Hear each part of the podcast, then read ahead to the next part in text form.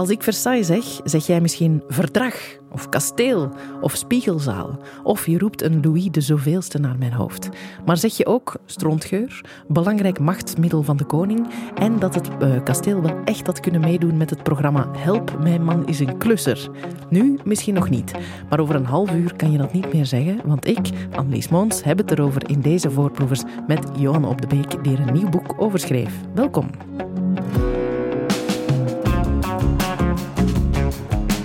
Voorproevers. En in deze Voorproevers gaat het over Versailles, het kasteel en de stad er rond, maar toch vooral over wat er daar allemaal binnen en in die tuinen natuurlijk gebeurde. Johan Op de Beeck, welkom. Hallo. Je schreef er eerder al over veel mensen die daar in Versailles gewoond hebben, maar nu krijgt Versailles echt de hoofdrol, het kasteel en alles er rond. Waarom moest er een boek over Versailles komen voor jou? Ja, het is toch wel het meest bezochte, beroemdste kasteel. Wat mij betreft ook het mooiste. En gewoon, ja, ik ben een verhaalverteller over geschiedenissen die allemaal echt gebeurd zijn. En laat het nu zo zijn dat er in Versailles kolossaal veel geschiedenissen hebben plaatsgevonden. De ene al smeuger dan de andere, de ene al tragischer dan de andere. En niet alleen in de periode van de bouw van Versailles, dus in de periode van de Zonnekoning, maar ook daarna. Hè. Je vernoemde zelf al het verdrag van Versailles en in de Tweede Wereldoorlog is er van alles gebeurd. Enfin, het heeft nooit stilgestaan, het kasteel. Nee, Napoleon passeert in de Franse Revolutie. Napoleon, ja, hij heeft er niet veel gezeten hoor, Napoleon. Die zat meer in Le Grand Trianon, dus dat ligt een kilometertje verder. Wat ook nog een gebouw is dat dat was eigenlijk een beetje zo de zomerresidentie van Louis XIV, want Versailles was wat... dat zelf heel, heel beperkend gemaakt, hoe groot het ook is. Zo beperkend dat op zijn oude dag dat het zelfs voor hem te veel was. Dus hij had daar nog een paar kastelen rond liggen. Ja, het hoort er allemaal een beetje bij. Nu zijn we al vertrokken, maar laten we ons toch nog even naar het begin gaan. Want in het begin was er daar in Versailles niks, zoals dat gaat. Nauwelijks. We zitten dan bij Louis XIII. Wat wilde die daar? Wat vond hij daar zo fascinerend? Louis XIII is geen koning waar we, laten we zeggen, dikke bibliotheken mee gaan vullen. De man is een jager, zoals al die Bourbon-koningen eigenlijk. Hielden van het afslachten van hele hertenpopulaties of everzwijngroepen. Maar dan moest hij altijd de bossen intrekken en dan naar Parijs terugkeren of in een of andere herberg slapen. Dat was hem niet besteed. Dus hij maakt daar een jachtslot, hij bouwt daar een jachtslotje. Dat eigenlijk, waarvan de contouren je nog altijd wel kan zien daar ter plekke. Maar dat is niets vergeleken met wat het nu is. En hij legt dus de eerste steen in zekere zin voor wat het later wordt. Maar op dat moment is daar niks. Hè. Daar staan een paar boerderijtjes. Er staat een molen op dat heuveltje waar Versailles ligt. Voor de rest dat moeras en bossen. Ja. En wachten op die andere koning waar wel bibliotheken over volgeschreven worden. De Zonnekoning. Die beslist hier... ga ik van alles beginnen bouwen? Is dat echt een beslissing geweest van hier moet het gebeuren, dit moet mijn epicentrum worden? Ja, absoluut. Het was een heel bewuste beslissing. Het was een beslissing die ook inging tegen de common sense van... zelfs de raison d'état, zal ik maar zeggen, van Colbert, het financiële brein achter de hele zaak, minister van Financiën, die zegt, wat gaan we nu doen? Goed, een nieuw kasteel, maar laat ons dan een oud oplappen, hè? Fontainebleau of het Louvre, een beetje een likje verf erover. En Louis antwoordt, en dat is de kern van de zaak, nee, dat wil ik niet. Ik wil iets laten oprijzen uit het niets. Het is een droom waarmaken waarvan iedereen zegt dat kan niet, dat is te duur, we moeten dat niet doen. En dat is de filosofie geweest van de Zonnekoning. Dat is eigenlijk, om het even verheven te vertellen, dat is de mens laten uitstijgen boven zichzelf en tonen dat wij dingen kunnen realiseren waarvan we allemaal zeggen, dat gaat nooit, alleen dat is onzin, moet dat niet doen en zo. En hij zegt, nee, ik ga dat nu eens net tonen dat we dat wel kunnen, moeten doen zelfs. Mm. En voilà, en dan kom je bij cijfers uit als meer dan 2000 ramen, 77 trappen, 110 binnenplaatsen en gewelven, meer dan 2500 kamers en 12 fulltime klokkenmakers in huis. Ja. De cijfers, ze vatten het niet helemaal, maar het is waanzinnig wat daar staat. Hè? Ja, en Hij is 40 jaar wanneer hij er eigenlijk pas intrekt. De beslissing is een aantal jaren voordien genomen. Maar het is niet zo dat wanneer hij zegt van ik wil hier mijn centrum, mijn machtscentrum maken, mijn regeringscentrum maken, mijn paleis maken. Het is niet zo dat hij dan al beslist, we gaan x aantal duizenden ramen en deuren en salons en een gevelbreedte van 700 meter. Dat is eigenlijk allemaal een beetje zo à fur et à mesure ontstaan. Het is een avontuur. Het is eigenlijk een geweldig avontuur geweest, waarin hij voortdurend ingrijpt, vooral uitbreidt ook. Maar het kan ook gewoon zijn dat hij zegt van ja, die gevel die architecten daar hebben gezet, dat men ja, afbreken die boel, iets anders, dat de voeten uit. En vooral, het gebouw aan zich was nog niet eens zijn hoofddoelwit. Zo. Dat waren de tuinen. Ja, want daar begon het. De eerste focus lag echt op die tuinen. Hè. Ik ben ooit in Versailles geweest, toen was het paleis per ongeluk toe. Maar ik heb eigenlijk de essentie gezien, want ik ben alleen in de tuinen geweest. Dat is eigenlijk nog oké dan. Want ik dacht, shit, ben ik binnen. Ja, nee, je moet het paleis wel, het kasteel beter gezegd, wel zien, vind ik. Maar de tuinen zeggen ook heel veel. Daar ontstaan die Franse tuinen. Het was al een beetje bezig, maar ook dat is een statement. Hè. Die afgeleide, strakke tuinen, dat is toch wel de tijdsgeest die zegt van de mens kan de natuur bedwingen. Nu zitten wij in het omgekeerde verhaal. Hè? We moeten de natuur helpen en zo. Maar toen was de mens de prooi van de natuur. Hongersnoden en stormen en slechte oogsten en wat weet ik allemaal. En het statement dat daar gemaakt wordt met die tuinen is toch weer een beetje in dezelfde richting als de kasteel zelf. De mens kan de natuur bedwingen, overheersen, naar zijn hand zetten. En dat zie je aan die tuinen. Strak, helemaal niks. In tegenstelling tot de latere Engelse tuinen, die je dan het omgekeerde wilde bewerkstelligen. Er is niks natuurlijks meer. Er is niks natuurlijks aan. Het is de menselijke wil. De wil tot overleven voor een stuk in een tijd waarin de natuur is niet goedaardig. De natuur kan heel vredaardig zijn. Hè? Een tijd waarin papa en mama er mogen van uitgaan dat 4 van hun 5 kinderen nooit de 5 jaar zullen halen. Dat is ook de natuur. En in die context, wilde dieren op de wegen, wolven die je verscheuren. In die context is dat wel belangrijk om dat zo te zien natuurlijk, dat daar iemand langskomt en die zegt, ja, dat moet niet zo zijn.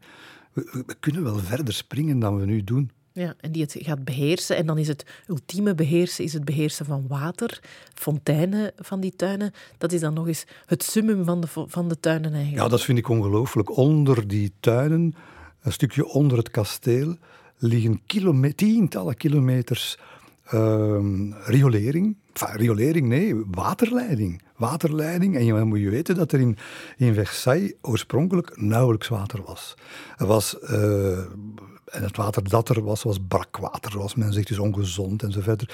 Dus Louis XIV laat dat allemaal van heinde en verre en letterlijk soms van 50, 60, 70 kilometer ver uit de rivieren halen met ingenieuze pompmechanismes, met compleet nieuwe machines. Ook dat is weer knap, want dat is technologische innovatie die dan later in andere toepassingen zal teruggevonden worden. De stad Versailles, die natuurlijk niet bestond, er was niks, die krijgt in tegenstelling tot Parijs, die krijgt eigenlijk vers water, die krijgt waterfonteinen overal. Ja, dat zijn ook wel dingen die... Dus het heeft veel gekost en zo, dat is waar. Maar er is ook veel teruggevloeid naar de samenleving. Maar die fonteinen, dat leerde ik dan in jouw boek, die werkten wel alleen maar als hij er voorbij wandelde. Zo was het, hè? Ze hebben nooit in die tijd de technologie gevonden die het mogelijk maakte om alle fonteinen, want er waren er heel veel, om die allemaal tegelijkertijd hun ding te laten doen. Dus tot grote frustratie van Louis XIV. Hij is daar heel zijn leven ambetant over geweest. Hè. Zelfs als hij oorlogen zat te vechten, dan was hij... Dus, dat typisch. Hè. Dus als hij zit daar ergens in Vlaanderen tegen een van de partijen te strijden. En ondertussen moet Colbert vanuit Versailles voortdurend op de hoogte houden van vandaag zijn we daar geraakt. Nu kunnen we de fontein van Latone laten spuiten enzovoort. En welke details wil u nog, majesteit, vraagt u. En dan krijgt hij het laconieke antwoord van zijn koning, die dan ergens met zijn gevolg in de modder en de bloedplassen staat daar. Dan krijgt hij het laconieke antwoord, je veux le détail de tout. Ja, dus zelfs daar ging het over fonteinen en hagen. Ja, en dat was heel belangrijk voor hem. En het water zal ook... op een bepaald moment beeldt hij zich in dat hij zijn successen op het land, op het continent, dat hij die ook kan waarmaken op de oceanen en de zeeën. En dat blijkt dan tegen te vallen. En dat net op het moment dat hij Le Grand Canal voor elkaar heeft, dat is dus die lange, je bent er geweest, dat is die lange, bijna 3 kilometer lange watersloot, waar dan schepen opvaren, ook oorlogsschepen, waar mini-zeeslagen worden uitgevochten, terwijl de vuurwerkpijlen naar het firmament stijgen. Enfin, maar op dat moment krijgt hij ook het bericht dat zijn vloot het niet goed doet en verslagen wordt. En dan was het eigenlijk snel uit met die nagespeelde zeeslagen. Ja, dat kan ik me voorstellen. Ja, want die tuinen en het kasteel ook, waren ook wel het decor van exuberante feesten. Le plaisir d'il enchanté. Het klonk als een Tomorrowland, maar dan in andere tijden, met 5 keer zoveel personeel als dat er genodigd waren. Dat moet een onwaarschijnlijk feest geweest zijn, hè? Ja, er zijn er zo 2 geweest, vrij kort op elkaar, enfin, binnen een tijdspanne van 10 jaar, eigenlijk nog voor ze daar gaan wonen. Het kasteel, een stuk van het kasteel staat er, maar staat in de steigers, enfin. Maar de tuinen zijn er en daar gaan werkelijk duizenden en duizenden mensen in het getouw zijn om de fine fleur van Frankrijk en zelfs van daarbuiten te vergasten op feesten die in het eerste geval, als het mij goed voorstaat, 14 dagen non-stop duren, met schranspartijen en met vooral natuurlijk een geweldige cultuurproductie. Veel voorstellingen de hele dag door. Je moet je dat voorstellen, dat een Lully en een Molière, die 2 grote geesten van onze westerse cultuur, dat die daar werkelijk op de hoek van een tafel ergens, achter een of andere bosquet, tegen de klok in stukken zitten te schrijven. Les entremets, zoals men zei.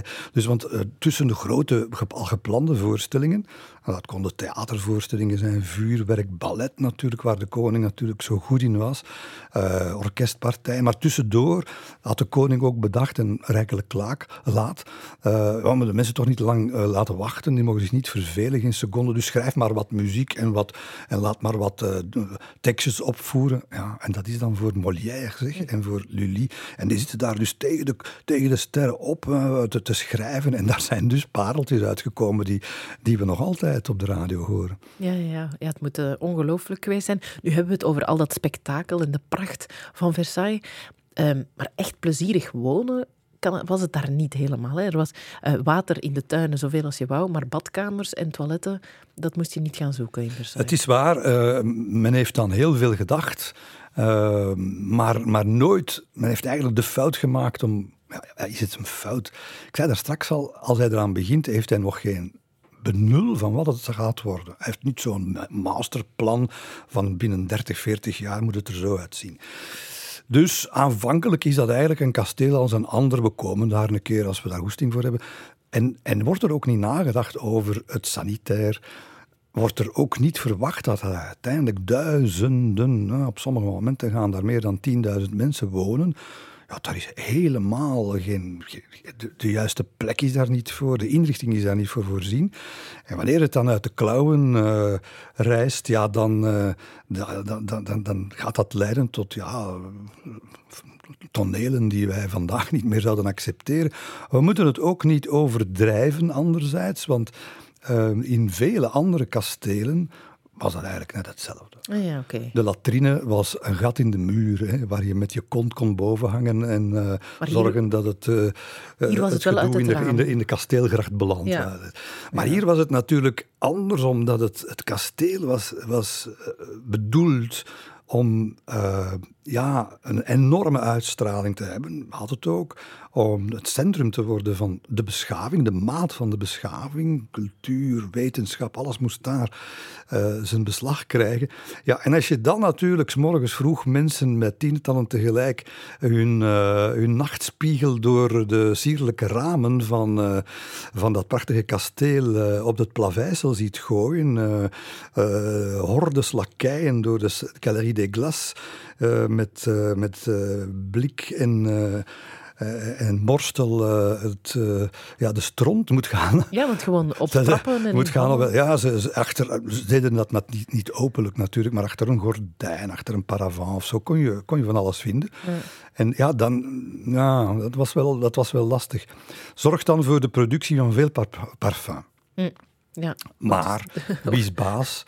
De man die een overgevoelige neus heeft, Napoleon trouwens ook, en die vindt die parfum, die overgeparfumeerde dames en heren, dat vindt eigenlijk maar niks. Dus in de winter zegt hij soms, gooit die ramen hier eens open, want dat stinkt hier. Het stinkt, ja, nee, het ruikt iets beter dan al dat gedoe op de grond.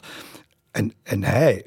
is een man van beton, gewapend beton. Hij wordt nooit ziek, maar ze verkruigen bij bosjes, vliegende verkoudheden en wat weet ik allemaal, omdat meneer vindt dat het hij kan niet tegen parfum. Nee. Raam open. Ja. Ja, en zelfs als de ramen niet open stonden, de tocht gierde ook wel door vele stukken. Ook, ja, het was daar onaangenaam wonen, hoor. Want in de zomer, als je daar op die bovenste verdiepingen woonde... Versailles is geen flatgebouw, maar heeft toch wel een aantal verdiepingen, want veel is afgebroken binnenin. Had een aantal verdiepingen. En als je daar bovenin woonde, en dan heb ik het niet over de bedienden, hè, dan heb ik het niet over lakeien, dan heb ik het over...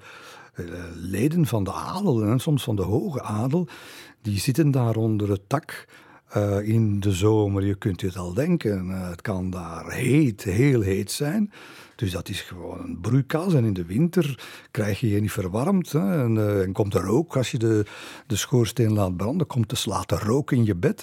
Dus nee, de verhalen zijn legio van edelen die smeken aan de intendant, dus de gouverneur eigenlijk van Versailles, van het kasteel, van alstublieft, komt toch iets doen aan mijn verwarming, of het is te warm en mijn buurvrouw, hertogin zus en zo, die valt van haar zus als ze bij mij op bezoek komt. En een andere hertogin, die heeft dan wel een serieuze kamer waarom ik niet... Enfin, zo is dat constant geruzie en jaloezie tussen die mensen.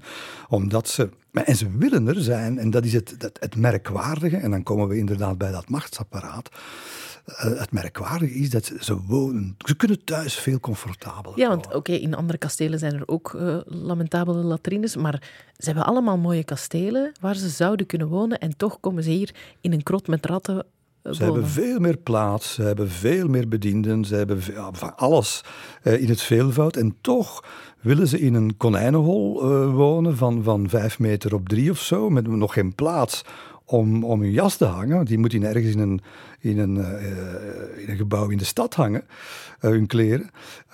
En toch willen ze daar zijn, omdat, en dat is het politiek geniale van de Zonnekoning geweest, hij wilde ze dicht bij hem hebben. Het was de vijand.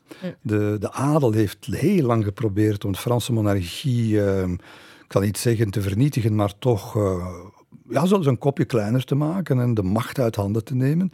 En hij heeft dat gestopt, hij heeft dat belet. En onder het motto, keep your friends close, but your enemies closer, zegt hij wel... En dat heeft, pas op, hij heeft dat niet direct voor elkaar gekregen. Dat heeft ook weer tientallen jaren geduurd. Maar zegt hij, Versailles, ik ga zorgen dat iedereen niet alleen moet in Versailles zijn, maar wil in Versailles zijn. Omdat daar de maat aller dingen is. Daar leer je hoe je goed Frans praat. Bestond niet, hè? Bestond niet. Iedereen deed maar wat in Frankrijk. Daar leer je hoe je gedraagt als heer en dame van stand.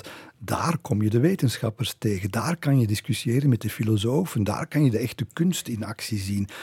En dus als je daar niet was, dan was je een loser. Een maatschappelijke loser. Plus dat hij natuurlijk ook een geweldig uitgekiend etikettensysteem in Versailles in voege stelde. Dat eigenlijk maar één doel had. Dat is gunsten en privileges verlenen. Centen, zullen we maar zeggen. En rechten allerhande.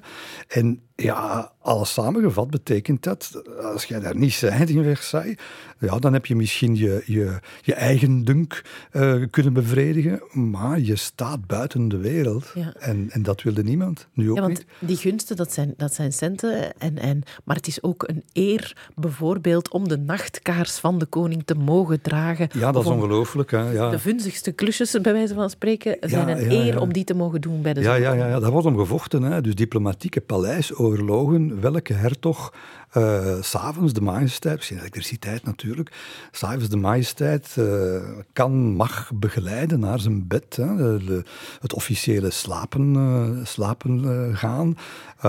Als je dat mag doen, dat betekent wat. En het straffe is, vind ik, we hebben het dan over lieden die 20, 30 jaar geleden met alle plezier die Louis XIV de keel zouden hebben overgesneden. Zijn vijanden, zijn grootste vijanden, die nu door het stof kruipen daar in Versailles om zijn schoen te mogen aantrekken. Of zelfs een blik te mogen krijgen. Oh, een blik krijgen is... Ja, je moet gezien worden met de koning, dat is heel belangrijk. Praten met de koning is natuurlijk het allerbelangrijkste, maar gezien worden door de koning, vermits het zo essentieel is voor het hele systeem dat je in Versailles bent en niet ergens mogelijk verdachte complotten zitten smeten te landen, moet hij je zien. En dus zorg je dat je gezien wordt. En als je dus de indruk hebt dat je niet gezien wordt, dat is een catastrofe. Dat is een sociaal, ook al ben je daar, hè, dat is een sociale catastrofe. En hij gebruikt dat. Hè. Hij gebruikt dat allemaal op een listige, sluwe manier. De hele dag door, want het begint als hij... Het opstaan is het grootste ritueel van ze allemaal. Want hoe gebeurt dat? Ja, het duurt 1,5 uur, dat opstaan. Hè. Bij mij gaat dat wel sneller, maar bij hem duurt dat... Dat is in 6 gangen verdeeld. En mensen staan maandenlang op de wachtlijst om daarbij te mogen zijn. Ja, dat zijn natuurlijk niet de bakkers van in Versailles natuurlijk. Hè. Dat zijn mensen die uit het establishment en die, als je dan mag op de lijst staan en dan effectief het grote moment aangekomen is, ja, daar gaan de kleinkinderen nog over spreken. Hè. Ja. Dat is fantastisch, dat is een ongelooflijke eer, maar ook een moment van een unieke tijd-à-tijd met die machtige vorst. Dus je hebt daar een paar minuten, je bent met 3, 4, 5, 10 mensen in zijn slaapkamer. En dat is het moment waarop je komt vragen, dat kasteel of die grond, of ik heb dat conflict met zus of zo, kan ik op u rekenen? Dus geen 100 man tegelijk, maar zo'n groepjes. En dat gaat altijd maar zo door. En dat duurt allemaal heel lang. En dat is ook terwijl de koning op het toilet zit. En een van die gangen, zal ik maar zeggen, is het moment waarop hij plaatsneemt op zijn chaise des affaires. Ik kan me dat dus niet voorstellen, hè? Dat je daar zit en dat er daar voor u buigende heren staan die over geldkwesties van miljoenen EQ's of ponden komen praten en jij zit daar ondertussen uw dagelijkse behoefte. Ja, maar het was alles, elke seconde eigenlijk. Ik overdrijf daar denk ik niet in. Elke seconde van de 24 uur die een dag telde, behalve als het over seks ging, want daar was hij toch ook nogal bedreven in. Maar dat stond allemaal in het teken van machtsuitoefening en manipuleren van mensen in het belang van de kroon. Ja. En veel mensen het laten zien allemaal. Want na het opstaan, dan pas komt de grote massa. Want eigenlijk, iedereen was wel welkom in Versailles. Als je goed dat is ook zoiets strafs. Hè? Ja, je kunt je dat niet voorstellen. Ik zeg dat wel eens tegen mensen die ik meeneem naar Versailles.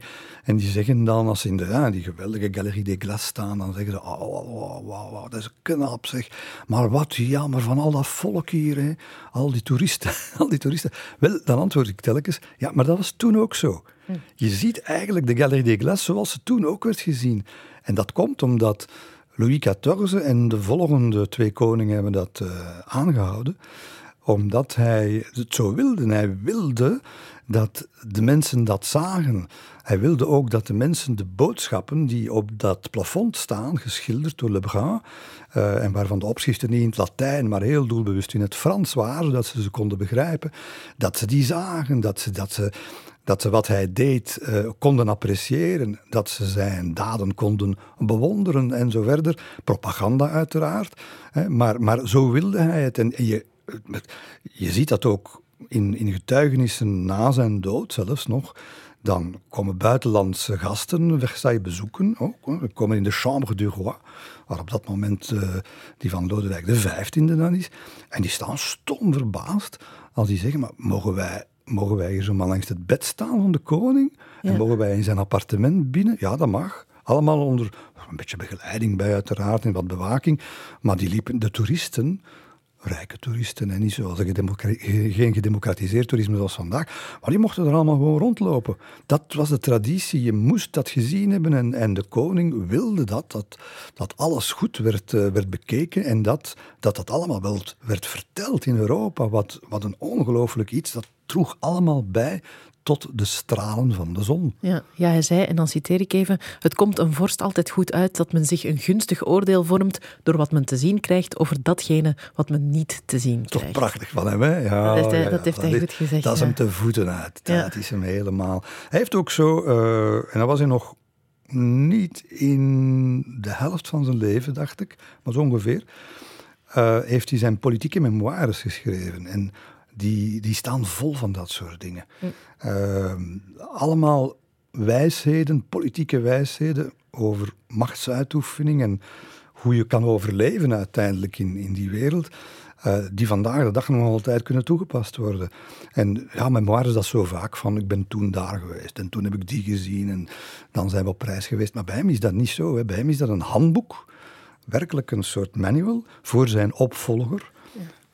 Om hem uit te leggen van, kijk, wilt je als koning iets betekenen en wilt je vooral het einde van de rit halen, dan moet je het zo doen. Ja, en dat zijn dan het soort bronnen waarop jij je baseert, want we kunnen dit nog 29 uur langer doen met alles wat er in het boek staat. Het is een heel rijk boek, ook die intriges tussen die adel en wat er dan van discussies ontstaat, dat is heel erg, dat leest soms als een roman. En dan vraag ik mij af, hoe weet je dat allemaal?